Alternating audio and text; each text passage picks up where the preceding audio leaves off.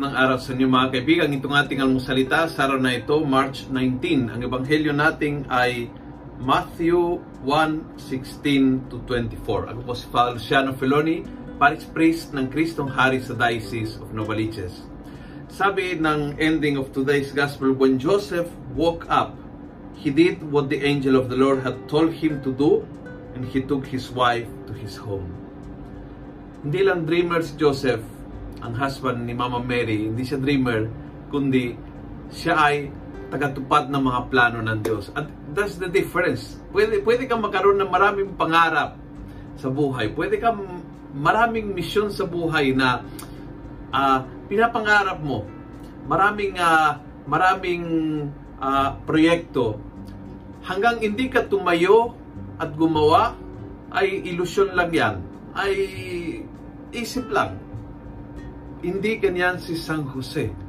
Si San Jose ay isang lalaki na, if you can define in a few words, he is a doer of dreams. He dreams and he does. Dream and action. Dream, habang natutulog, pagkagising, action agad. At iyon ang nakakatulong sa plano ng Diyos. Both, na makakaroon ka ng dreams in life, na makakaroon ka ng mga pangarap, na makakaroon ka ng mga proyekto in life. These are very, very important. Pero napakahalaga na pagkagising mo, aksyong agad. Pagkagising mo, unang hagpan agad. Ngayong araw na ito mismo, ng pinapangarap mo kahapon. This is very important.